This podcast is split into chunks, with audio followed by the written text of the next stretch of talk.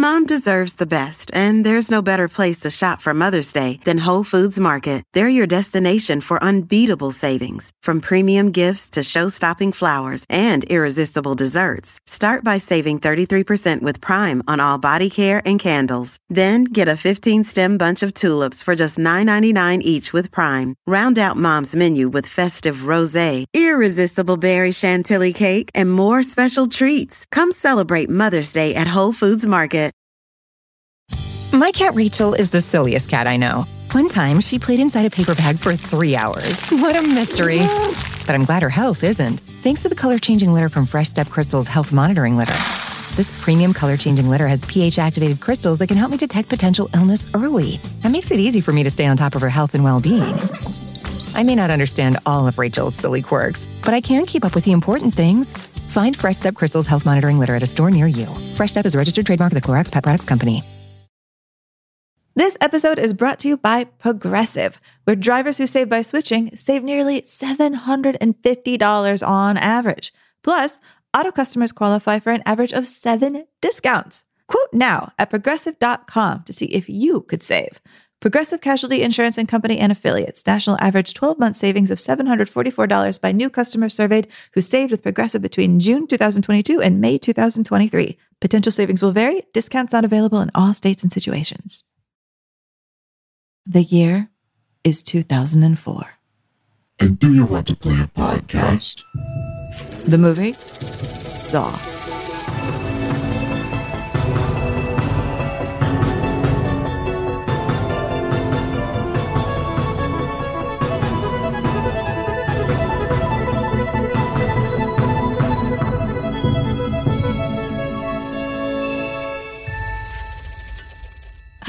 Hello, everyone, and welcome to Unspooled. I am Paul Scheer. I am a lover of movies and I love talking about movies with my friend Amy Nicholson, who often writes for the New York Times, but also is, and I have to say, Amy, I've talked to a lot of people recently. uh, People love your takes on things. And if you're not following Amy uh, on social media, get to it because if you haven't read an Amy Nicholson review, you're you're missing out. You're missing out. And lately, I feel like you've been really chunking out some bangers, like I've some been real. some fun. yeah, they've been great. I've been loving. I mean, you're oh, always Oh, great to read, but these have been like, you know, I I say that you never take down movies, but you do examine them in a way that I feel like it's an elevated way, and I and I and I think it's a respect given. But I laugh so hard when something does not work for you. It is my favorite time. It is my favorite time to get into your your reviews. Paul, you are warming my heart. That means so much. I had so much fun writing about Expendables 4. When the New York Times gives me a movie, and I Yes. could just be like, ha ha ha. Oh, well, Paul, if this podcast is going to be about torturing me with kindness, you did it. I'm dead. You've killed me. Well, let's get into torture because we are going to go into a franchise that is gigantic, a franchise that is truly one of the biggest horror franchises ever made, the Saw franchise, a franchise that we both have stayed away from, but a franchise that I think, while the film itself might not be revolutionary, it is a movie that really, uh, you know, sends its tentacles out across the horror universe. And I think that this movie forever changes the landscape of horror. And you could say that from the people involved to maybe the type of horror that we're open to accepting. Yeah, I mean, I feel like we're going to be talking about some adult stuff later on. I think, I mean, I think I don't see how we can even talk about this movie without talking about the phrase torture porn and pulling it apart and seeing if it fits this movie. And that means also talking about porn and why we would even put that adjective on a horror film in the first place. I mean, there's so much to dig in with that. I put off watching this movie for my entire life because I was too scared. Kind of like the girls on that podcast, Too Scared Didn't Watch, which I love. You know, I was I felt safer reading the Wikipedia entry and being like, cool, okay, got it. I'm done. I don't need Wow, to watch the movie I because I, was too scared. I love that you read the Wikipedia entry without watching the film. I didn't know much about it. And I think that my um, interpretation of this film confused it a lot with Hostel. And it's a very different movie than Hostel. I think that this is a movie that is very similar to Robert Rodriguez's movie that we talked about here on the show, El Mariachi.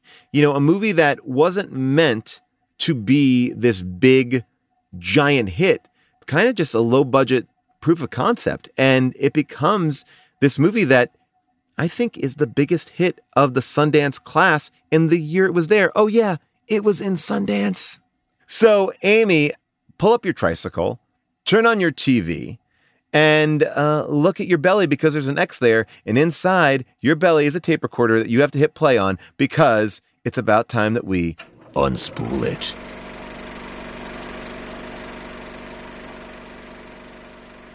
The year is 2004, and horror is about to be upended again. All right, let's jump back a few decades. The 1970s, the drive in hit Texas Chainsaw Massacre, which we did here on the show, led to a major hit.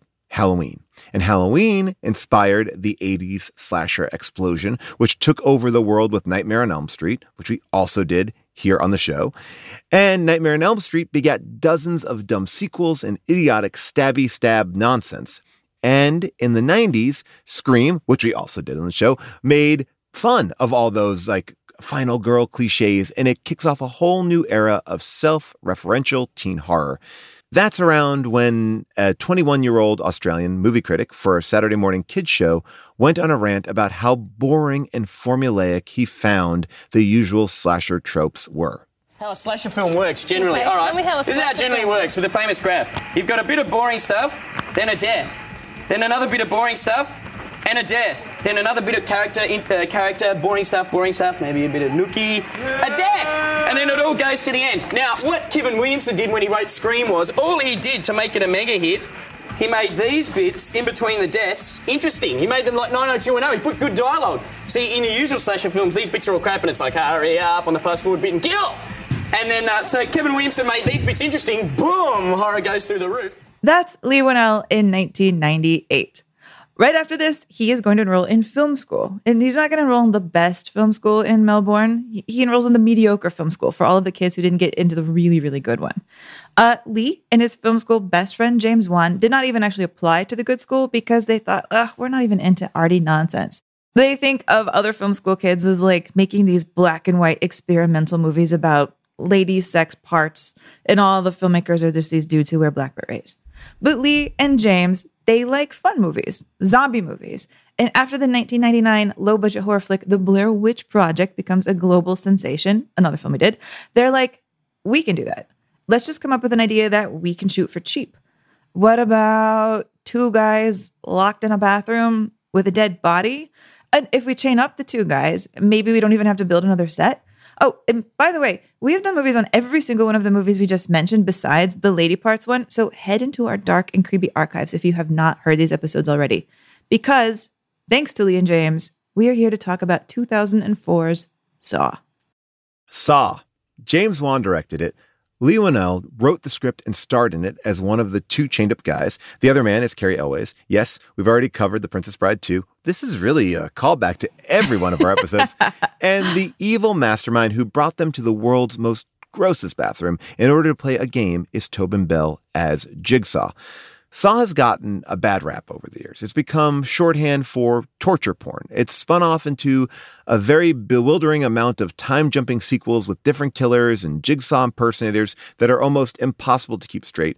But let's emphasize right now that Saw was also a Sundance movie. It was at the festival the same year as Super Size Me, Napoleon Dynamite, Primer, Dig, and Garden State. And you can make a pretty solid argument that it had the biggest impact of them all. Saw was officially released on October 29th, 2004. And this $700,000 independent film launched a franchise that has made literally over a billion dollars. I am not exaggerating, literally over a billion dollars. And if you were going to rank a list of the top grossing horror franchises, it would go like this Number one, Halloween. Number two, Friday the 13th. Number three, Nightmare on Elm Street. Number four, Scream. Number five, Saw. Number five, after all those heavy hitters. And of course, James and Leigh would go on to make Insidious together. Then James would direct The Conjuring and Fast and Furious 7 and Aquaman. And Leigh would direct like Upgrade, The Invisible Man with Elisabeth Moss. That is not bad for two 20 something kids from Australia who did not even go to the best film school in Melbourne. So, what was in the zeitgeist that Halloween weekend of 2004? Fittingly, it was a song about having a bond with someone that, like Jigsaw, goes on for years. And it lasts even when you argue with them and even when that person is replaced by somebody else. And that person goes by the horror movie appropriate nickname, My Boo. Tell us about it, Usher and Alicia Keys.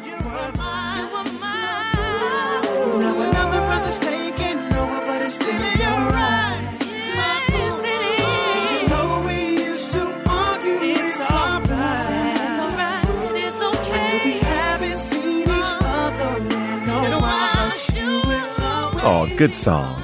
And look, I gotta say, that should have been the end credit song for Saw. I mean, it would have worked. I mean, whose boo is it? Is it Jigsaw's boo? Yeah. Is it Adam's boo? He will always be our boo. He is not leaving. In fact, as soon as we finish recording this episode, I have to go see Saw 10. Our Oh, boo will my. not leave us alone. The boo keeps on coming. You know, Amy, last week we teased that neither of us had seen Saw. We did. I put it off. I put it off forever because I was really freaked out by Saw when it came out in 2004 in a way that made me not want to go near the theater. I knew that it was grimy. I knew that it looked really scary in the commercials. And I just stayed away from it. And what I was realizing as I was thinking about it in my head that it's because it was tapping into the same feeling that I had when people talked about Texas Chainsaw Massacre, which we weren't alive to witness. Like, here is a horror film that is dangerous and will actually freak you out on such a primal level. Maybe it's best you just stay away, Amy, because you are a chicken, which is true. I am an absolute chicken. And I thought this movie was going to be so gory. You see, I I get that, but I didn't think about it as being a movie that was going to be like Texas Chainsaw Massacre. I thought it was going to be a movie that played to the lowest common denominator. This idea of what Hostel was. Like Hostel really worked when it came out. If you don't remember Hostel, it basically is about a hostel where people are brutally killed and this idea of torture porn came up, right? You're just watching someone get sliced and diced I refused to see Hostel 2 for that same reason. I've still never seen Hostel. I was staying in a lot of hostels at the time. Absolutely not. I was not going to watch that movie. Oh, absolutely. I mean, I didn't see it either. I just knew it was super bloody. And I love Eli Roth. I think Eli Roth makes really great stuff, but I just didn't want to subject myself to it. I know that that I'm a sensitive creature and I can't take all that stuff in. And I think this movie, or at least the marketing of this movie, is capitalizing on Hostel because Hostel was a hit. And the marketing of this movie was a poster with a sawed off limb, right? It's a, it's just a picture of a hand, you know, just on a gross, grimy floor. And I'm like, out, not interested. But little did I know that this film is a thriller, a whodunit. It's a movie that has a sense of humor, but also it's a movie that really plays with tension. And I might even go so far to say it's a movie that kind of reminds me of a movie that Hitchcock might make. Because we start in this room with these two men. They wake up, they don't know how they got there, they're both chained to the wall, and they're trying to figure out what's going on. Calm down. Just just calm down. Are you hurt? I don't know. Yeah. What's your name? My name is very fucking confused. What's your name? What's going on here? My name is Lawrence Gordon. I'm a doctor. I just woke up here, just like you. And this first 15 minutes is a taut thriller, and it continues to be taut throughout the entire film. The grossness of the film, yeah, it's there in points, but honestly, in watching it, it's not as front and center as I thought. It's much more in my head. That's actually weirdly true. I mean, this is a movie that I think the MPAA and I tried to give it like an NC 17 right off Yes. the bat. And the producers were like, no, watch it with us frame by frame. You actually don't see that much gore because we didn't have money for special effects. So you're not going to see somebody's limb get cut off because we couldn't afford to. It's it's all done with kind of grimy implication. I But mean, really- grimy. The the most offensive thing about this movie is the set deck. I mean, the set decoration here, they shot this in a converted warehouse and you can tell. Every apartment, every apartment is like they've just put curtains up in front of non-existent windows. The set design is bare bones shitty. This movie was shot in 18 days. It was supposed to go direct to home video. And there are elements about it that feel like that. There are elements in this film that feel like you are watching a porn. Uh, you know, it really it has that energy of the way it's lit, the way they're shooting it. Like you can tell it's all one spot. But what elevates it truly is the acting, the style in which they are turning the screw, and you start to forget about all that other stuff. All that stuff that we want to see in a movie, the big, even though the movie's supposed to be grimy and dark, this is a low budget movie. And it feels it even more to me than Texas Chainsaw Massacre.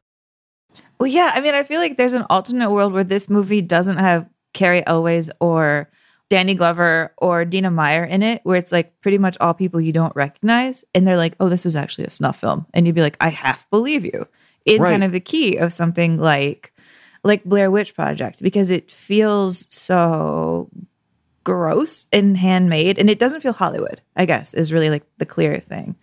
And that's kind of why I wanted to listen to that clip of Leigh really early on, being young, talking about his issues with horror movies and kind of the formula that they had fallen into. Because, yeah, we love Scream. I love Scream. But even Scream kind of plays by a lot of that same formula of here are some kids. Let's watch them like meet each other. Let's figure out the setup where they're all of a sudden going to start dying, you know? Beautiful people in kind of nicely lit circumstances going through the motions of what a horror film is. And I feel like Saw looks at the landscape of horror, you know, because like after Scream, we're to get like endless copies of I Know What You Did Last Summer, all of those teen movies. And it's like, here's what we're to do that's completely different. We're not to do any of that bullshit. Like, you know, how was talking about in that clip about like the boring stuff. And whether I guess if the scenes in between the kills are cool, then that's what Scream did, right? He's like, what if we just don't even really have that and we just go straight to like grime and kills, no setup. They're in this room. How did they get there? And they just plunge you straight into it. And it's a movie that I think is kind of remarkably free on even like the final girl, beautiful girl like aesthetic. It's like here are two men, you know, and Cary Elwes is your final girl. Congrats. And you're like, whoa. I've never seen a movie where like middle-aged Cary Elwes, sweaty, screaming, skin turning into the color of like a piece of rock, is our hero who survives the end of the movie. Like it's all just wrong, you know? It's just Well- wrong. you know, as you're saying that, what I'm realizing is this is an adult horror film. You know, there are very few horror films that I think cater to an adult audience. Obviously, the Adam character, played by Leigh, you know, is younger, but this is not a teen movie. And even going back to Texas Chainsaw Massacre, all these movies that we just talked about, they are all teens. And just simply changing that part of it makes a big, big difference. I think it actually elevates the horror because there is more to lose in a way. Like as you grow to an adult, there are there are more things at stake. There are more complications in life. And I think that this movie complicates what a horror film is because our killer isn't just a psychopath. Our killer is trying to teach his victims a lesson to appreciate life because he is dying. It's a really interesting point of view. It's a complicated killer. I mean, when we come from completely deranged lunatics who kill for fun or kill because they're tormented or kill because I don't even know why Freddy Krueger's killing. They burned There him, is- man. they wouldn't let him just go ahead and molest those children, and they had to go and burn him. How dare they? Well, I guess, but it wasn't those kids. And I think adults burned him. Yeah, he's got to burn the kids of the adults. I guess. All right. So anyway, all I'll say is this. But by putting it into this real world and making this killer somebody who is, yes, incredibly demented and not doing this the right way, but it becomes a moralistic horror film. There isn't anybody who is completely right or completely wrong in it. I mean, yes, I would argue if you put a uh, reverse bear trap on someone's head, eh, you could probably be considered uh, somewhat wrong. But the reasoning for that reverse bear trap is to, you know, have this young woman realize that she's given her life over to drugs and that she shouldn't, uh, she shouldn't do that. She should embrace her life. And and what better way to to learn that from someone who is losing their life? Isn't that right, Mandy? Do you think that is why he picked you?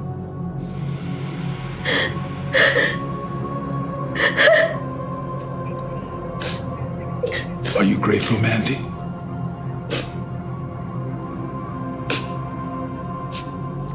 He helped me.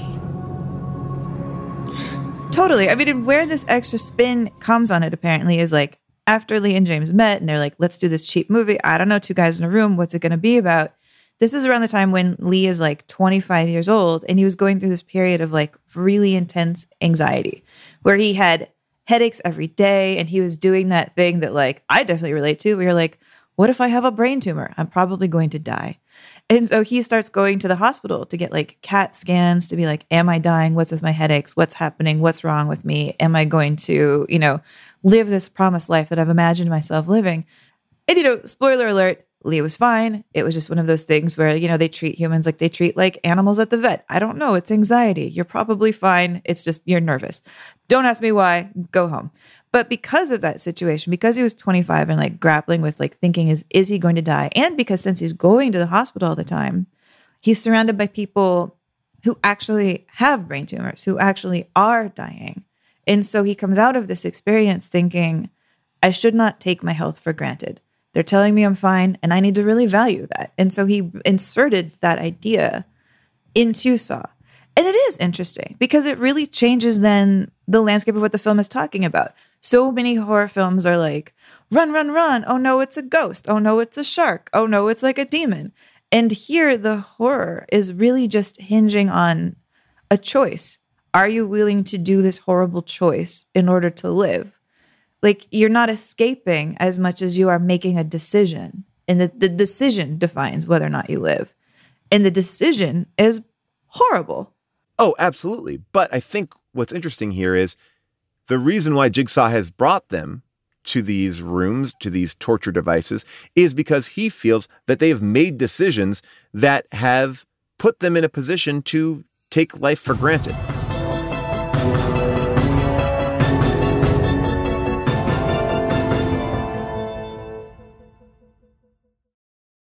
Mom deserves the best, and there's no better place to shop for Mother's Day than Whole Foods Market. They're your destination for unbeatable savings, from premium gifts to show-stopping flowers and irresistible desserts. Start by saving 33% with Prime on all body care and candles. Then get a 15-stem bunch of tulips for just $9.99 each with Prime. Round out Mom's menu with festive rosé, irresistible berry chantilly cake, and more special treats. Come celebrate Mother's Day at Whole Foods Market. When you need mealtime inspiration, it's worth shopping Kroger, where you'll find over 30,000 mouthwatering choices that excite your inner foodie. And no matter what tasty choice you make, you'll enjoy our everyday low prices, plus extra ways to save, like digital coupons worth over $600 each week. You can also save up to $1 off per gallon at the pump with fuel points. More savings and more inspiring flavors make shopping Kroger worth it every time. Kroger, fresh for everyone. Fuel restrictions apply.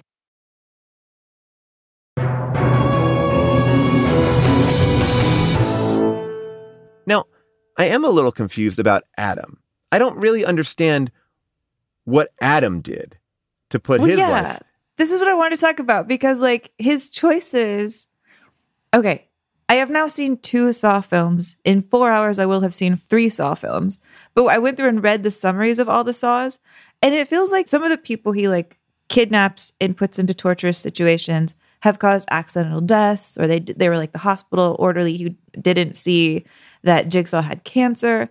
But here, it seems a little bit like Jigsaw could just kill anybody. It seems a little bit like arbitrary. Maybe that's part of what makes it scary. Like if you're doing drugs, you're not really hurting anybody but yourself. But he's like, okay, you must appreciate your life, Amanda. And then for what he says about Adam at the beginning, I mean, it kind of just sounds to me like new metal rap lyrics. Now I see you as a strange mix of someone angry yet apathetic, but mostly just pathetic.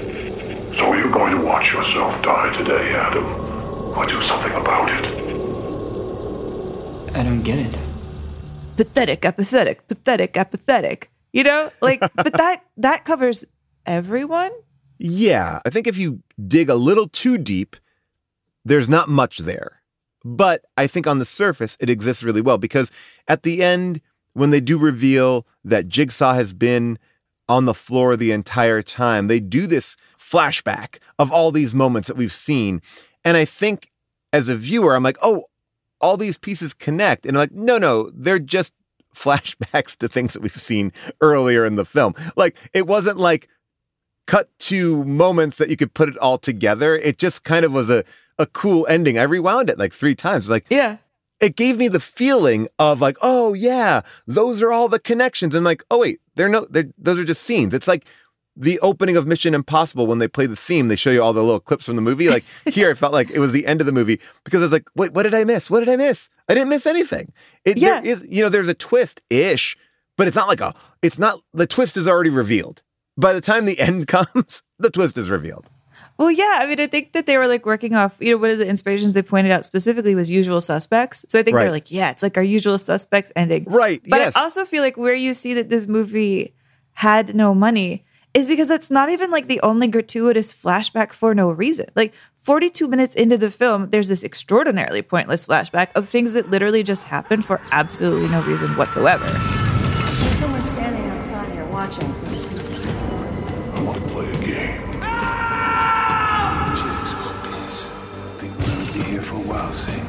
I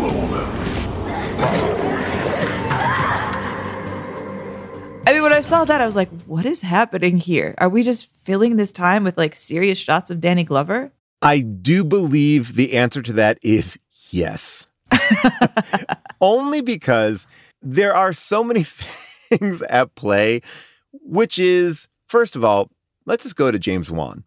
He does this movie for no money, like not like a little bit of money, literally takes no salary, opts for a percentage of the film, which works out great for him, not so great for Cary Elwes. We'll get into that in a bit. But they're making this movie on a shoestring budget. They didn't have enough shots or takes to fill out most of the scenes. So, like the editor, Kevin Greutert, had to create filler shots by doctoring some of them to make them look if they were filmed through a security camera. They actually even went in for reshoots but didn't have the actors. So there are certain reshoots where you're just seeing like a close up of a hand or a foot or like a chest just because they didn't have the footage. They they don't have it. Like and even these other things that we see in the film like the car chase, right? They just turned off the lights, added some fog and then shook cars while filming in front of it, you know, and and and, and truly, sometimes that turns out to be one of the best scenes in the movie because when Adam, they have that scene where he is feeling like he's being watched in his apartment and he uses the flash from his camera to see who's in his house. Like that's beautifully done, and that's why I kind of go to the Hitchcock stuff. Like I think that oh, there oh, I just are, realized he took that from from Silence of the Lambs. yeah, yeah, there's some in there too, and I feel like is that also in Rear Window? Maybe it's not, but Oh, yeah, I think it is. Yeah. These are the issues that you have with a movie that's shot in 18 days. But people won't care about these issues if you give them something that's really fulfilling. And I think that the again, why this movie works is it's creating a pace, an idea of what's going on. The twist is good enough and the story keeps on elevating and changing and it's not just gross out stuff and you leave having experience and immediately putting yourself in that experience. Because like you said apathy not apathy like this idea like adam is us. We could all be adam. You know it's hard to envision ourselves being chased by michael myers. It's hard to envision ourselves being chased by scream those very s- specific situations right? Yeah. Especially in a lot of those slash movies that like Adam was making fun of. It's like, I'm not going camping with like all of my asshole friends and I don't have giant tits. I'm fine. This isn't coming for me. But the fact that these guys wake up and they're like, where are we? What's happening? What does this person want? That's freaky.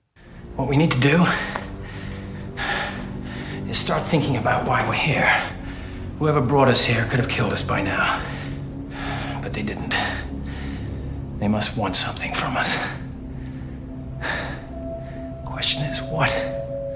what's identifiable about these characters is that they've made choices. We've all made choices. Like, oh, I was on my phone during that, or we don't have to be adulterers, but like we've all made choices where we didn't really care or look in a different direction. Like there are these little moments. And I think they may have wanted to create this ending that felt like it was jigsaw all along. All the clues were in front of you. They just didn't have time to get it. Because literally, on Jigsaw's bedside table in the hospital, there is a picture that he has drawn of the reverse bear trap.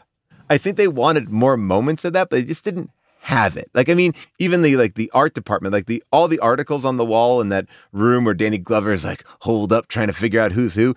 The articles, like if you look closely, are about like Stanley Kubrick. They're not. They're not even. They didn't even have time to like make the articles look real about this killer.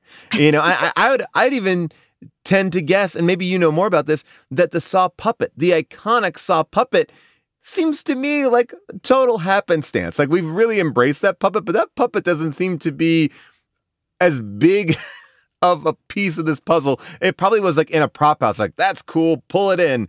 That's what I feel about that puppet. It just feels all really like shoved together. I mean, I will say, if you go back and watch the short that they made in order to get this movie made, like, because they did a version of this short that was like eight minutes long in Australia, where it's basically just the bear trap scene, but in this version, uh, Leigh is playing the Amanda character. Okay. Here- here's a tiny clip of it. David, you are still alive. Most people are so ungrateful to be alive, but not you. Not anymore.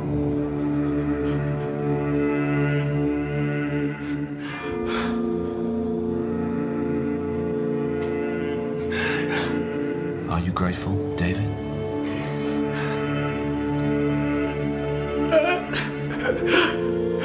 If you watch that, they actually have just the exact same puppet. Like, so they're using in the movie pretty much the exact puppet, maybe the exact puppet that they had already made for no money. Is what- Jigsaw like, the puppet, or is it just the killer, or are they synonymous? Jigsaw is just the killer. In my like, I'm too scared and I don't know if I really can handle watching eight other Saws. Uh, I like read that in one of the later Saw movies, you find out that like Jigsaw had a child, or his wife was pregnant with their child, and so he made a puppet that he was going to give to the child when it was born. But then like somebody fucked up and the kid died. I don't know, or his wife died in a car wreck. I know a little bit about this because I did. I did have to look. the The puppet is referred to as Jigsaw, but also uh, Billy.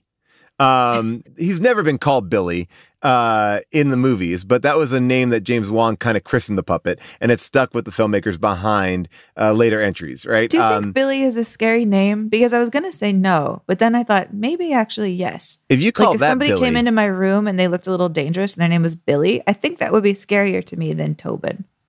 well, Tobin Bell is a real person. Yeah, I'm just talking name for name though. Oh, name for name, Tobin, uh, Billy the Ugh. Killer. I I don't feel know. like Billy is capable of anything. A Billy's got nothing to lose, and he's like, you can't even Google me later because it's hard to find Billy's. All right. Well, let me let me just dig into Billy the puppet for a second because we know that James Wan is a huge fan of uh, Dario Argento, right?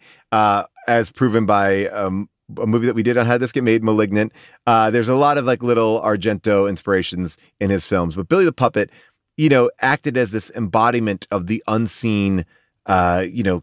Jigsaw Kramer throughout the film. Like he speaks with Tobin Bell's voice. He always wears a tuxedo you know, he explains the you know, rules of the game to people on TV. It's not until, like you said, not until Saw 4 that we learn that Tobin Bell was a happily married man who was expecting a child with his wife, Jill Tuck, a doctor, and the couple settled on the name Gideon for their unborn son. And he created this wooden doll to give to him, which was way less creepy. And then his wife was wounded by one of her patients, this drug addict named Cecil. And then Jill had a miscarriage and lost the baby. And then Tobin Bell is he's devastated. And then somehow he just fucks around with this doll and it becomes Billy the puppet. I mean, I will say, to Billy's credit, for a puppet, I think that puppet is incredibly creepy. I Yeah. love that he has ping pong balls for eyes. And I love that Billy the Puppet goes on to be such an icon that, like, he makes a cameo in Dancing with the Stars. This is just two people dancing, but I want you to imagine that one of the people dancing is a girl dressed like Billy the Puppet, and the other guy, one is a guy who's dressed like Cary Elwes, like disheveled and all sweaty. Just picture this. Dancing the Argentine tango. With her partner Alan, it's Amanda Kloots.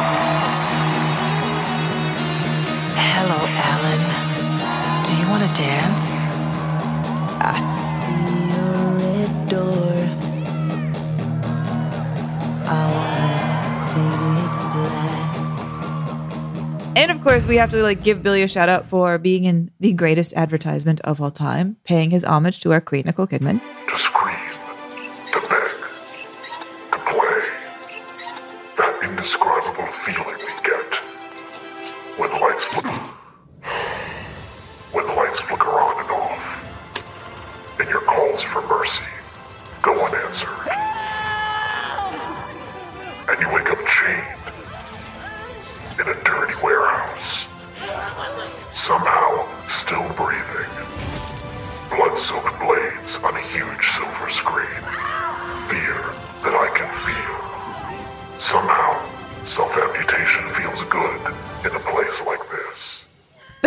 yeah, it does have that kind of like Frankenstein's Frankenstein's monster thing where you're like, when I say jigsaw, who's raising their hand?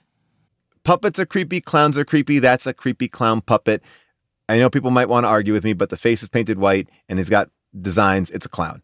Uh, you know, it could be a doll, it could be whatever. He rides that little weird tricycle. It's creepy. I don't understand the physics of it the same way I don't understand the physics of the Muppets riding bicycles in uh, the Great Muppet Caper, but I'm not going to get into puppet physics right now. I do want to also just say, I think what's really interesting about this movie, Saw, is yes, it has now a face like the Mike Myers mask, like the Freddy Krueger glove, like the Scream mask. Like it, it's got the thing. That's the thing that people link into because it's hard to be like, like I could see why they're leaning into it because especially like you said, as the other Saw movies go on, sometimes it's Jigsaw, sometimes it's not Jigsaw, it's copycats, it's real Jigsaw, and then it gets all, prequels and everything.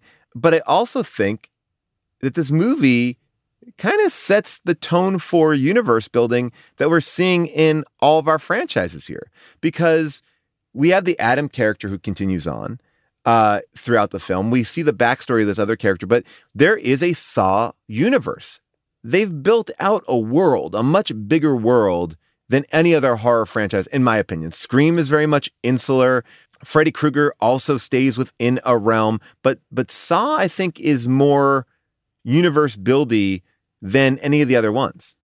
I mean, that's interesting. Yeah, because I feel like Halloween both got really weirdly into like descendants. I must go after the daughter Right. of the person That's that I like want to kill. I must too. go. Yeah. Yes. Jaws did the same thing. Yeah, exactly. And where does that really get you ultimately? Because then you're like, well, I'm not even related to Laurie Strode, so who cares? Like, if I just keep away from her entire family, I'm fine. All of us have done something bad enough that Jigsaw would want to kill us. Right. That's a fair thing to say, right? Yes. And so and so that makes it unnerving. Or not kill us, challenge us to live a better life. I know. But oh my gosh, we're probably going to die. We're But I probably mean- going to die. I, I understand that, but I do think that there is a difference there. I think that torture devices are there as a timer. It gives you something to work against. It basically says you have to make a choice. It forces a choice. Right. It forces you to choose to want to live. Yes. And I think what I originally thought about this movie was this is a movie about a deranged serial killer who creates elaborate ways to kill people. But what I'm realizing is, yes, that's kind of true, but it's more like this is a movie about someone who creates a challenge for you to succeed like an escape room. And if you escape the escape room you go you feel good about yourself. You take a picture you put it on instagram you go yeah i escaped the escape room. This is basically by the way also the beginning of escape rooms maybe. I was Um, wondering that exact same thing. I actually went and Googled the history of escape rooms. And kind of, yeah, like there was a sort of proto escape room that came out like a year before that said it was more inspired by like the, you know, the text based video games of like the 70s oh and 80s, yes okay where you're like stuck in a room and looking for clues. But honestly, this is an escape room. this grim, dirty world is very much embraced in those escape rooms that I've been to. But anyway, the idea like it's giving you a challenge and it's giving you a reason to live. I think that the traps are necessary to motivate action. It encumbers you in some way. It puts a clock on you. You know, the reverse bear trap is amazing. The going through the wire is I don't understand how could have gotten out of that. I don't remember. They say it. A lot of things are said here very quickly. The Danny Glover, Ken Leung sections are great, but they're kind of they're blowing by stuff. Like, I mean, I, I feel like there's very much one and done take. Yeah, I think they only had two days with Danny Glover total. So it was just like, Danny Glover, get it all in. And so you wind up with Danny Glover just being like, I'm a crazy person in a room. I'm really obsessive. You, you're running. You're running scared because cause we had you. Close this case. Right, right, close it. Right, right, scene. Right? We're gonna close it, scene. By the way, one of the weird stories of this is like, how did Danny Glover wind up in this movie? Danny Glover was like, I wound up in this movie not because James Wan had like seen a bunch of my other films, but because James Wan said he had seen me in an infomercial. And so I was like, well, what infomercial is this? And I went digging and I spent a long time and I found an infomercial that came out this year, the year that they maid Saw. And I was like, could this be the one? I don't know. I'm going to play it like a joke and say, like, it might be the one. Let's just float this out, print the legend. But then after I pulled this clip, I found an interview with James Wan confirming that yes, this is the infomercial that got Danny Glover cast. And here it is. Daisy Fuentes, Elle Macpherson, Rachel Hunter, Danny Glover, Melanie Griffith, Lisa Rinna, Patrick Duffy, Minnie Driver, Virginia Madsen, and countless other celebrities have turned to Windsor Pilates to flatten their abs, firm and shape sexy buns and thighs, lose weight, and sculpt long, lean muscles. Pilates? I love Danny Glover. I, I love Ken Leung. I love uh, Cary Elwes. And I thought Leigh Whannell is great in this. There are moments when all of them are very, very good. And then I also think there's some moments where some of them are are bad. And I and I and I say that uh, with the most amount of love because I think it's this is a movie that's very inspiring, but it also feels like they're shooting so many pages a day. They're moving through this entire thing. And I think that some of the nuances are being missed, but because the movie actually has pace and it has a a structure that is fun, all these things that you and I are pointing out that we're looking at, we're going, oh, Danny Glover's crazy in a room. It just kind of flies by. We don't exist in it for too long. We're just going, going, going. And I do think that like Cary Elwes and Leigh really hold this entire movie together by kind of creating that tension. And that opening sequence is so strong with the two of them and real that no matter what happens, they're the emotional grounding of the film. And I think it's actually a hard foundation to shake. And I think that when you bring in somebody like Danny Glover, who just carries a gravitas with him from all of his performances, the interrogation between him and uh, Cary Elwes, I'm like, oh, Danny Glover's effortless in this. Like he's he's playing it a multiple, like he's in his wheelhouse, right? And it's only those moments where you feel like, and I've been in these situations as an actor, where you're like, okay, we got five more minutes. We got to shoot this scene. Let's go, go, go. And someone else is yelling at you on the other side, like, okay, yeah, we got, do we get it? Yeah, we got it. We got it. We got it. Like, it's like that panic fire of independent filmmaking. And I feel like they only were burdened by that. And of course, they don't want to come back and shoot more because they didn't get paid. And Cary Elwes gets the really, the, the rawest end of the deal. Cary Elwes filed a lawsuit against the producers. I remember this.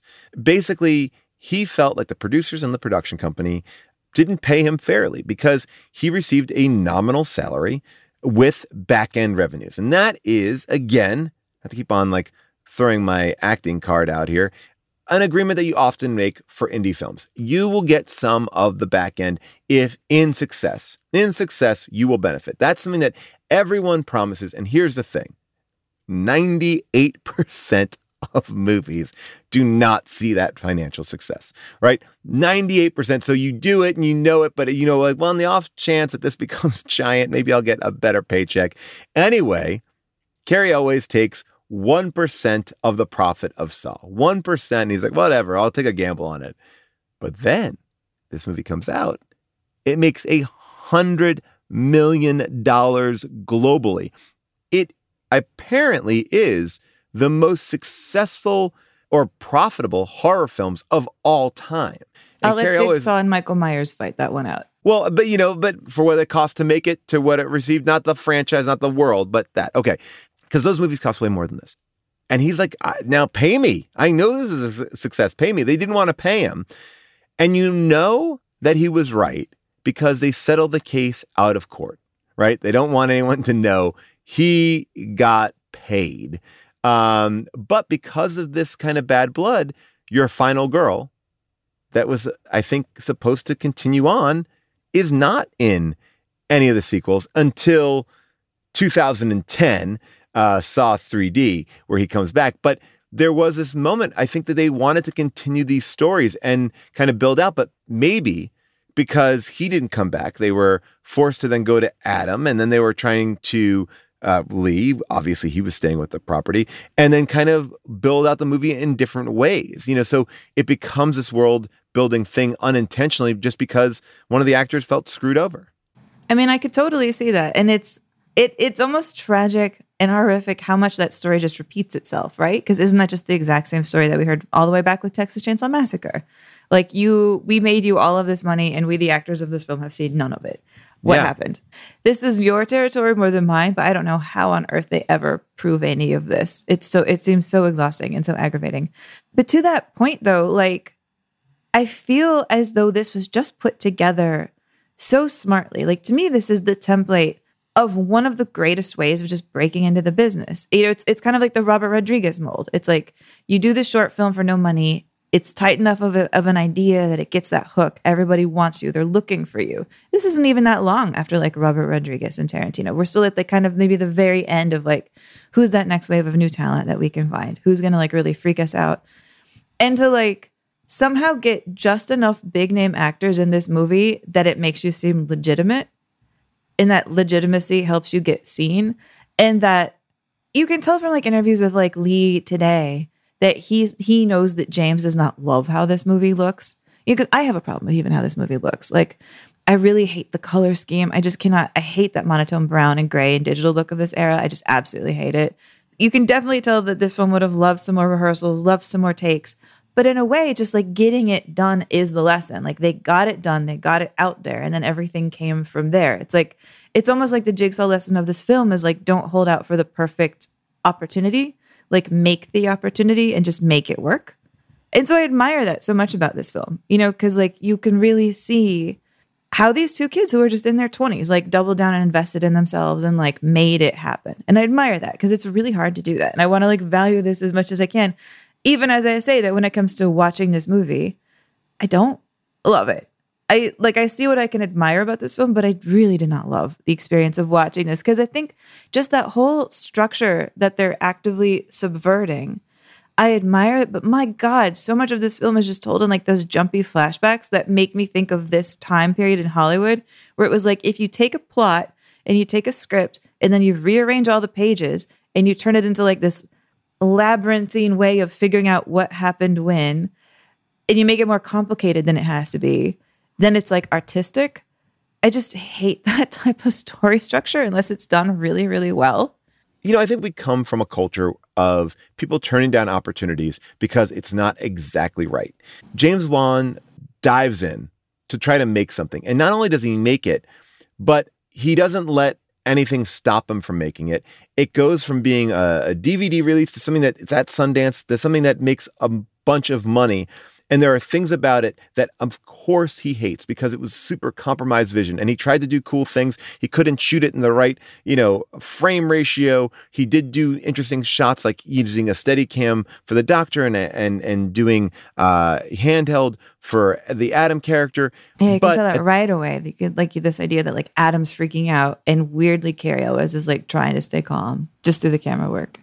I guess all those things that I don't like and all those things that I think are funny and bad about it just kind of wash away because I feel like we're watching an episode of like a reality show where they said, okay, make a meal with everything that you have in that refrigerator. And that's what he had in the refrigerator. And you know what? It's going to, the meal is not going to be the best meal of all time, but it's going to be a functional meal. And I feel like this is a functional movie, even though there's a lot of things that would not put this high up on my list. But after watching it, I'm like, I like this. I like this movie. You mean So that's what this is. Reality TV. I don't think we're disagreeing with each other. I think we're actually agreeing with each other in that I admire this film, but I don't really feel like anxious to watch it again, if ever.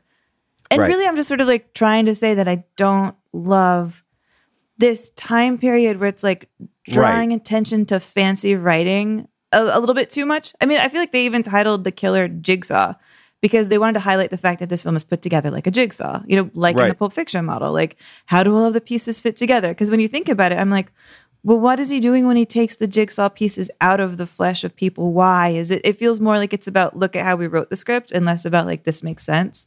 No, I agree with you. And I think this is what I love about horror movies is that they change, they morph. I don't like this period either, but I do think that like our opening monologue, this begets something else, which begets something else, which begets something else. Because I'd argue that James Wan is at the forefront of taking us out of this green, this kind of weird torture porn era and bringing us into something more interesting like Insidious and uh, these other movies, again, that are adult movies that are kind of cool, that are a little bit different, that are a little bit more like a thriller, uh, less about gore. With every new horror turn, we get sick of it quick and we got to elevate out of it. So we're never in it for too long, like maybe for two or three years, but then we go to another version of it. Yeah, I mean, I think that that's definitely true.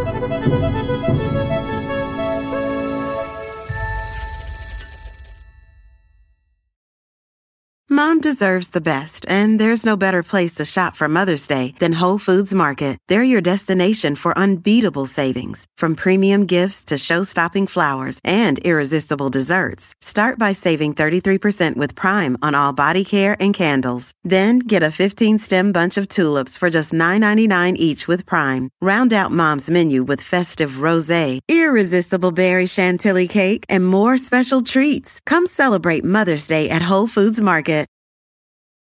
My cat Rachel is the silliest cat I know. One time, she played inside a paper bag for three hours. What a mystery. But I'm glad her health isn't, thanks to the color changing litter from Fresh Step Crystal's health monitoring litter. This premium color changing litter has pH activated crystals that can help me detect potential illness early. That makes it easy for me to stay on top of her health and well being. I may not understand all of Rachel's silly quirks, but I can keep up with the important things. Find Fresh Step Crystal's health monitoring litter at a store near you. Fresh Step is a registered trademark of the Clorox Pet Products Company.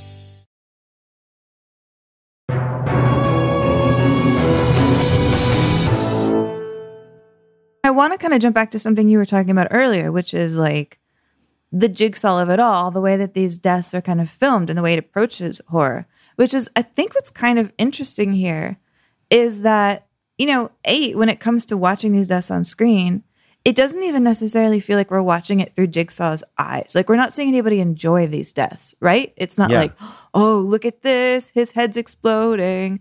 I mean, most of the deaths in this movie happen off screen, which I think is really kind of surprising. Like the guy stuck in barbed wire, like that happens off screen. We see him dangling, but we don't really get a sense of like his death. And it kind of, I thought that this film would be all like stare at this horrible thing happening, but it's really not. What I think is kind of interesting about that too is like, if we're not watching these murders through the killer's eyes in a way with any kind of pleasure, it doesn't even allow us, the audience, to become complicit in enjoying death. You know, it Yeah. makes the death just sort of horrific and at a, at a distance, which I kind of respect about this. And then for me, as like an audience member watching this film, where that goes to then is not like, hey, is this sick fun to watch this happen? But more like, do I think that this is fair? You know, like, are we in the audience even in the position of getting to decide, do I think Jigsaw's being fair to us? You know, like what what do you learn if you die? Like if you die, you actually don't learn anything at all. Like you're he's setting up this lesson trap. And then if you don't do it right, then that's just sort of it. And it makes me think about like, A, how we do kind of live in like a vengeful society. You know, like we live in a Right. society where like even good Christian people, good religious people, many of them just believe in punishment. You know, like, you know, I mean, hair shirts. Remember hair shirts? The idea was like Yeah. you just wear this shirt that like this like reverse porcupine shirt to like atone for your sins. Exactly. But I feel like we live in a moment where there is still no culture of like atonement and forgiveness. It's like you did something terrible. You are now punished. And punishment is like your entire life forever going forward. That doesn't feel much better than this So you like are you saying to me that you like a serial killer, a killer in these movies that is just a straight up whack job than someone that's trying to be moralistic, right? I'm not saying that at all. I'm Oh, saying like Okay. that's what intrigues me about this film. Okay.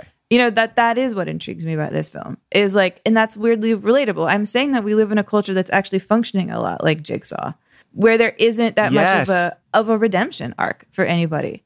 because there isn't like in a way i was thinking like what am i going to use in this movie to like connect it to imitation of life right because we just did like the craziest veer from going from douglas sirk imitation of life a conversation i loved having with you to saw and i was like you know what these two movies actually have in common is they both have this idea of like here's a splashy death here Right. is a lesson learned through death and that lesson is ultimately kind of cold and pointless the guy who sets himself on fire, his sin is like what he calls in sick to work too much, or he's like, I don't know, doing Right. insurance fraud. I'm not entirely thi- sure. I think it was insurance fraud. Again, Insurance fraud? I'm not totally sure. And I've went and read a lot of like explanations of this movie, and I don't think many people are very sure. I think it's No. a little vague. It's a little vague. We just have to understand that everyone's done some shitty stuff. but so like you die for that sin, and as an audience, I'm like, seems a little bit far. Seems a little bit extreme, but it also feels like kind of how this society functions in a little way.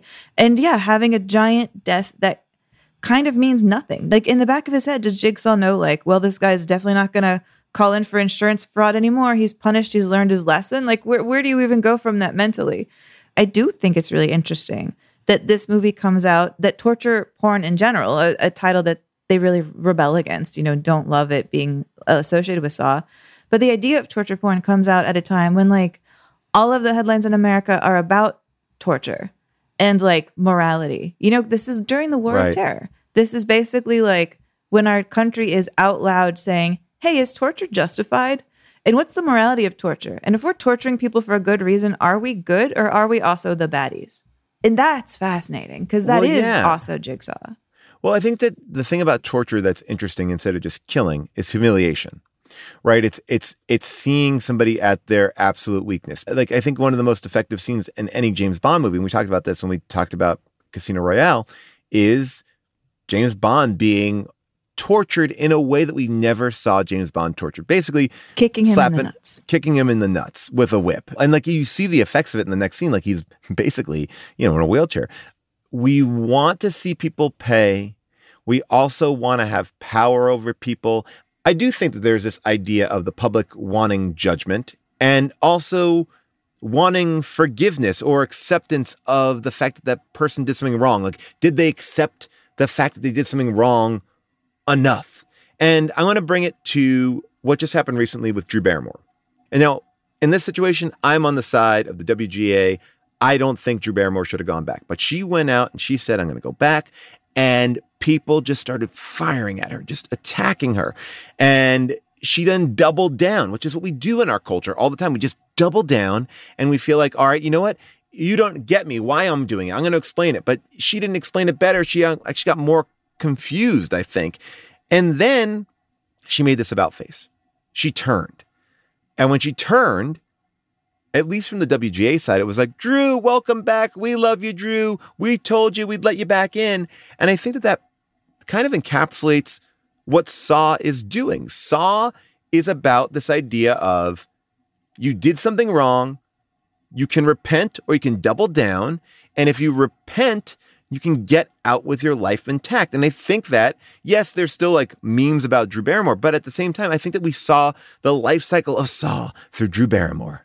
Do you think when Drew Barrymore about face took her lumps, do you think she kind of felt like this?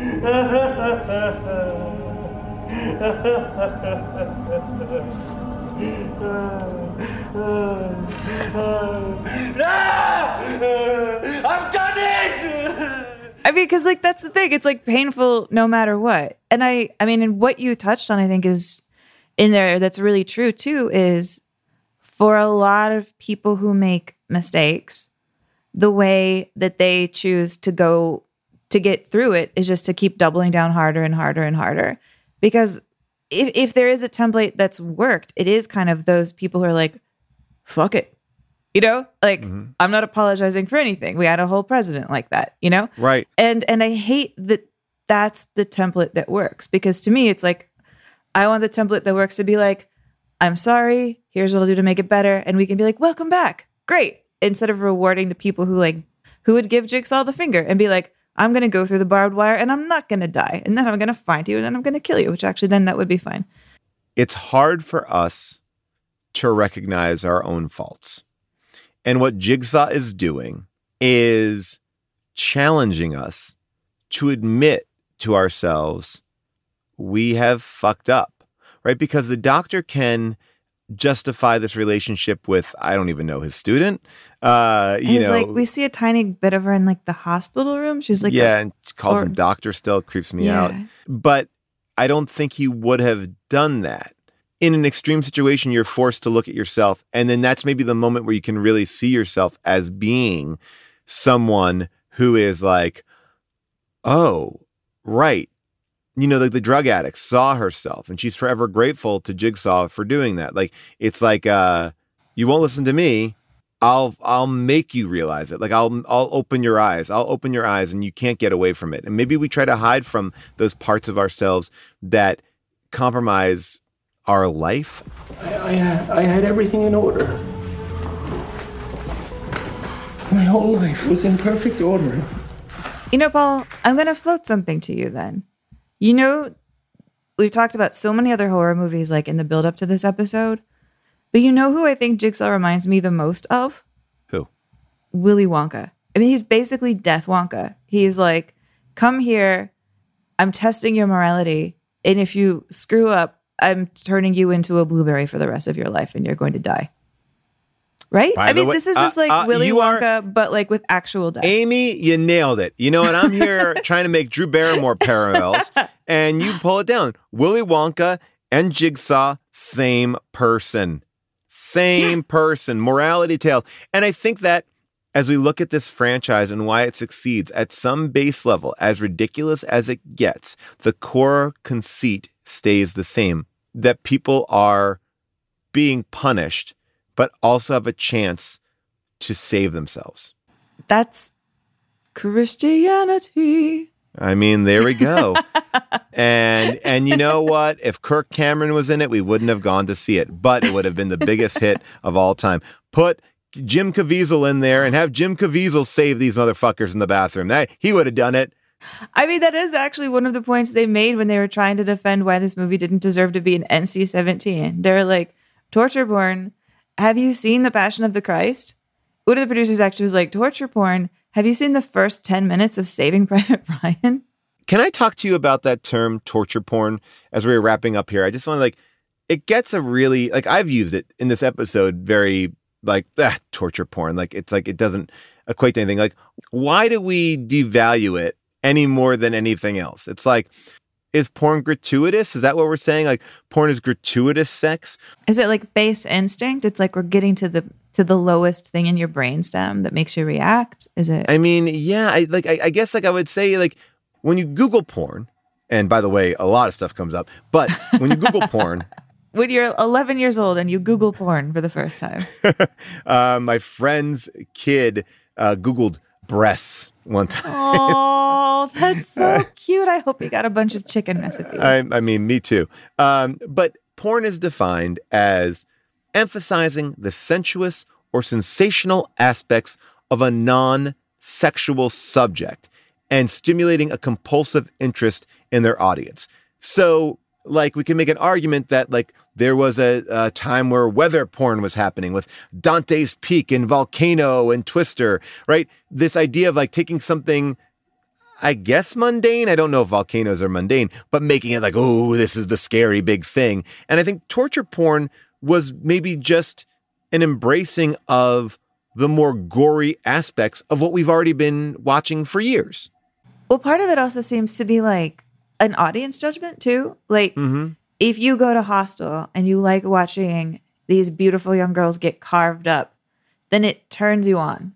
It makes your pulse race. It awakens. It awakens bad things in you. I feel like is what kind of torture porn in that context seems to imply, right? Like if you go to Hostel and you're like, yeah, I want to see that girl get carved up, then you're like a moralistic pervert or something. You- You're being led around by the wrong part of your your soul. I guess, or or can you say like, is that same thing's true for sports movies? Like, I want to see that pitcher pitch the perfect game. I want to see Rocky win at the end. I want to see it. Get, make me, oh, I gotta, I gotta do it. I gotta do it. You know, it's like, is that the same thing? You know, is it the same idea? Like, we're just, we're going there to see something that's like, ooh, ah, ooh, you know, it's like we're, we're there for we're there for it. We're there for this thing. You know, I, I don't know. I mean, look, and I think that torture porn probably is often used for things that are pushing things over the top, like Terrifier is, you know, considered torture porn, I guess, or, you know, or you could put Evil Dead in that category. You could put Pearl in that category. I think it's a little reductive in a way. Well, yeah, because then you start blending into things that are coming like right after Saw, like in the next couple years after Saw, like the the new French Extremity, Mm, where it was oh, a yeah. movement of like ultra gory French films, like Martyrs. High tension, right? Or yeah. Yeah, yeah. Like in Martyrs, gosh, way back in the days of the canon, like probably in like the first year I was dating my boyfriend, he came on and we he we had like a huge talk about Martyrs because it's a movie that he deeply respects. And anybody out there who's seen Martyrs is probably nodding along like, woof, yeah. And if you haven't seen it, it is a very hard watch. You're really watching somebody get tortured for pretty much most of the movie, but it turns into almost like a like like watching the silent movie version of Joan of Arc. It like becomes almost like a transcendental experience hmm. in a way that I believe people who find it beautiful. I still find it a little hard because I think I just have a horrible wire in my brain where when I watch blood on screen, I'm like, that's actually happening. Like I really Well, can't separate myself. but by the way, it. that's It's how I just- felt it about Raw. So real. Yeah. I mean, Raw was to me really fucked me up. Raw and Hereditary have been the two hardest ones that I've watched in recent memory. I'm like, oh, I can't. It's too much. It's too much for me. It's like I, um, yeah, it really messes me up. Yeah, and in a way, maybe that what that shares in common with Saw is that they these are movies that take the risk of not pretending that horror is funny. Mm. Like these movies take horror really seriously, and they're not Yeah. winking at the audience, and they're not making a joke out of it, and they're not like, "Ha ha, that chick got Right. stabbed." Like it is, Right. And I think taking anything seriously is always kind of a risk for any genre. It's easier to be like wink, wink. It's easier to do the scary movie version of this movie. Which, by the way, the voices you're about to hear in this are uh, Dr. Phil and Shaquille O'Neal. Just shut out the no voice. Own your success.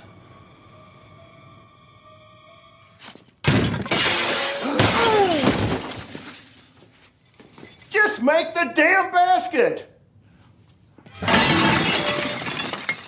The hell was that for? You hurt my feelings. Your feelings? To hell with your feelings! Everybody with their feelings! I'm obese! My kids are bred! Help me, help me! Just shut up! Why can't I fix anyone? I'm so dumb and worthless! Mama was right! Mama was right! Hey, hey, hey! Pull yourself together. I mean, right? That's easier. That's easier than watching actual Saw. I guess the idea maybe that it's adults. Adults in horror aren't funny. Like you're right. There's something like oh these dumb teenagers. Like oh yeah sure they get stabbed. They're dumb. You know there's an energy I think in a way with kids, which is more even fucked up. Like we're like oh well they deserved it. But like you know adults like whoa oh, that's like they have a family. Yeah, know, I mean, like- and I will say, like, Cary Elwes' family is one of the weak links in this movie to me. I'm like, all right, all right, all right, all Mhm. right, whatever, sure. I mean, I, I like the little argument he has with his wife where it's about like him faking happiness in his life. But other than that, it's like, I don't know. I mean, this is just completely on me. I hate it in movies where like people wake up from bed with full lipstick on. Just drives me nuts. Can't handle it. Whenever somebody like wakes up in bed and they just have perfect eye makeup and lipstick, I'm like, ugh. I, it's like I can't take that movie seriously as seriously. It really is like an automatic ding. Maybe they didn't have enough makeup people on set to do it. By the way, Paul, I promised myself that I would not end this podcast without saying, can we talk about Amanda's sleeves on her tank top? She's wearing a tank top with two sleeves, and the sleeves are held up with belts. And I just This- want to say, God bless 2004 fashion. I have to say that the same way I look at uh, the old films that we do on this show, I never quite know what is just bad fashion or a bad like uh, costume design. Uh, and sometimes I just accept it. I'm like, maybe that's the way it was. Whatever it is, I'm like, could I bring belted sleeves back for fall? And would I want to? Are the Gen Z kids going to beat me to it? Gen Z, are you gonna, are you planning in all of this like Y2K fashion to bring back just putting two tubes of fabric and then attaching them with a tourniquet? Because Jess says yes. I'm open. Oh, well then, if Jess says yes, it is done. You know, and if anyone can explain ultimately why Adam was there, I'd love to know more about it. I, I did Google it. I didn't find a fulfilling conclusion, even on the Wikipedia. So maybe just update the Wikipedia for people like me who watch it and want to know a little bit more about Adam. Can we at least give props to uh to Leigh for making the worst faked death of all time when Adam then fakes his death to try to like get Jigsaw to think that he actually Oh my died. God.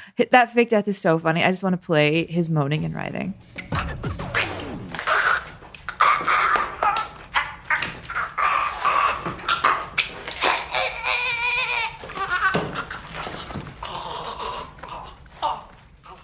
Good job. You know, good what job. I love about that, what I love, love, love about that is also like, yeah, that was the right acting choice. I feel like that was a funny choice. Like he didn't know how to do it. Like you know, he's freaked out. He's trying his hardest. He's acting for the cameras.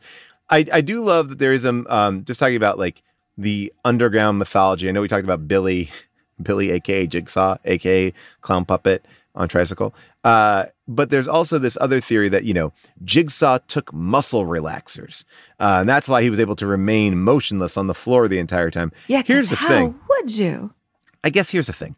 If I'm chained up to a, a pipe, a million things going on, and I'm yelling at this guy, like I, I could twitch a muscle. I don't think anyone's going to be looking that closely at me. I don't think that my dead body is going to be getting that much attention with all the other crazy shit going on. At the end of the day, I don't look for plot holes in my comedy, and I don't look for plot holes in uh, my horror. And honestly, when you are looking at plot holes, because I think every movie has them, I do believe every movie has plot holes. It's just because you your suspension of disbelief has been you're so bored by the movie that you start to see them. And I think that's a big co- core concept of like how did this get made? It's like oh, you start to see all these things, but if you're actually in it, you don't notice a goddamn thing. But I could I could sit down with the greatest movie of all time and go, but how did he know about that? And how did they get over here? And how did she come into that without knowing this?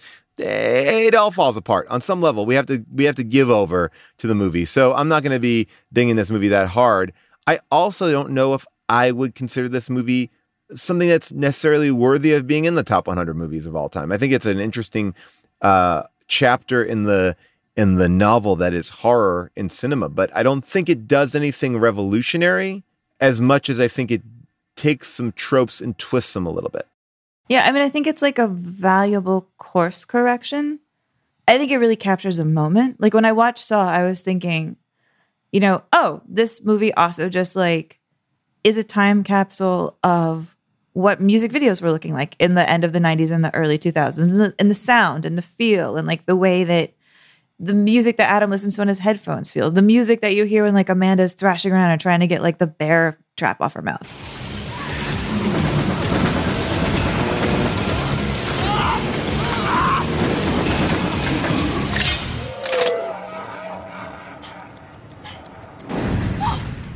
like it captures an era really well. I would put this movie in a time capsule, but I wouldn't put this movie in space. And honestly, I think James Wan would agree with me. I think like James Wan would be like, yeah, it, it was good. It functioned at the time. We're glad that movie did it. Uh, and I'm probably more proud of other things I've made since then. I'm glad that it gave James Wan the ability to make whatever he wants to make because there's a childlike joy in James Wan movies. I think that he and Leigh Whannell make really interesting, fun, crazy horror movies, and I love them all. And even though I think that they're batshit, I think that they're also fantastic. And what I would say is this I wouldn't put this movie in the 100 best movies of all time, but I would put it um, in a vial in a bathtub, or actually, scratch that in a toilet. I would put it in a vial in a toilet bowl uh, full of uh, diarrhea, and then if the aliens wanted to go fish it out, then they could actually watch it. Okay, challenge is on. Challenge is on, aliens. But for now, on Saw, it is. Game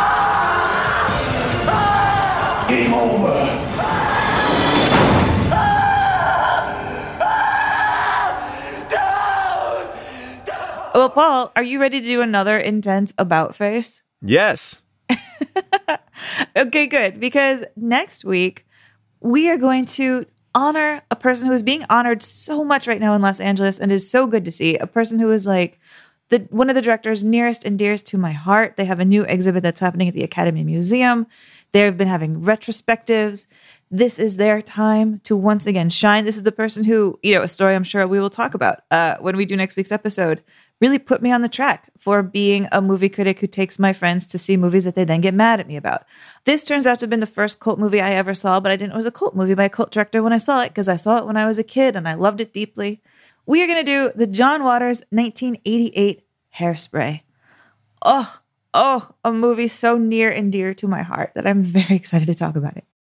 I've never seen this movie again. I'm going two for two. You've Even never seen I- Hairspray? No, I lived above um, the theater that it was in on Broadway, and every day from my window, I would see the giant hairspray can. I mean, I know it's a movie before it was a Broadway musical. I would see the giant hairspray can shoot out, psh, you know, the the fake hairspray, the steam hairspray.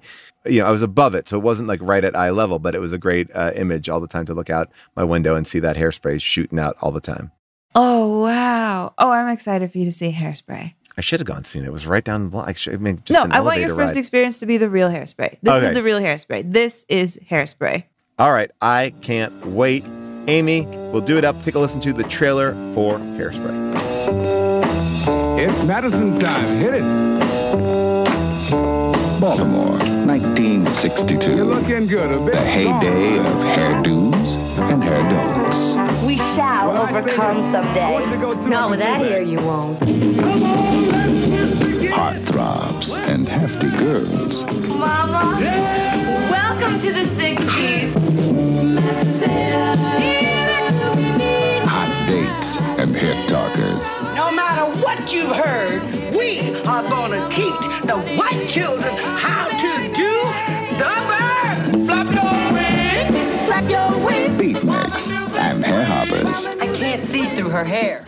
All right, you can get Hairspray wherever you get your streaming films. Uh, it's available for you also at your local public library. You can use services like Canopy that allow you to rent these things for free on your iPad or on your Apple TV or Roku, whatever you use. Canopy is a great source to use your local public library. So check that out before you, uh, you know, have to worry about signing up for a service. A big thank you to our producer, Josh Richmond, our associate producer, Jessica Cisneros, our engineer, Casey Holford, and our executive producers, Cody Fisher and Amelia Chapello, and our MVP, Molly Reynolds. Our theme song is by Michael Cassidy, and our fan art is by Kim Troxell. Follow Unspooled on Twitter and Instagram, and join in the conversation about all things Unspooled on the Paul Scheer Discord at discord.gg slash Paul Scheer. Unspooled t-shirts are available at teepublic.com slash unspooled, and you can get a deck of Unspooled playing cards and more merch at podswag.com. Finally, see the official AFI list of Unspooled films and more about the show at unspooledpod.com.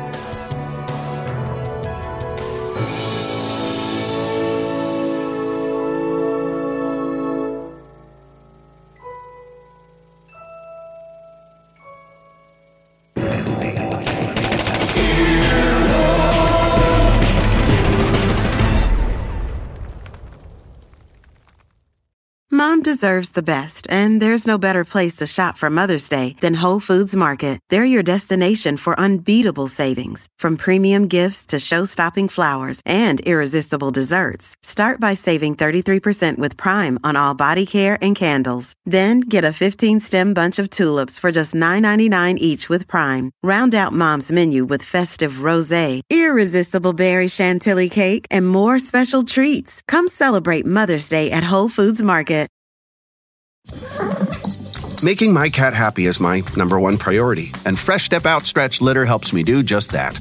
Meet Mr. Mittens. Mitty, for short. Mitty is happiest when his litter box is clean and fresh, and Fresh Step Outstretch is amazing at absorbing waste and odor. We sure have found our common ground, haven't we? Happy cat, happy life. Find Fresh Step Outstretch at a store near you. Fresh Step is a registered trademark of the Clorox Pet Products Company. Certain trademarks used under license from the Procter & Gamble Company or its affiliates.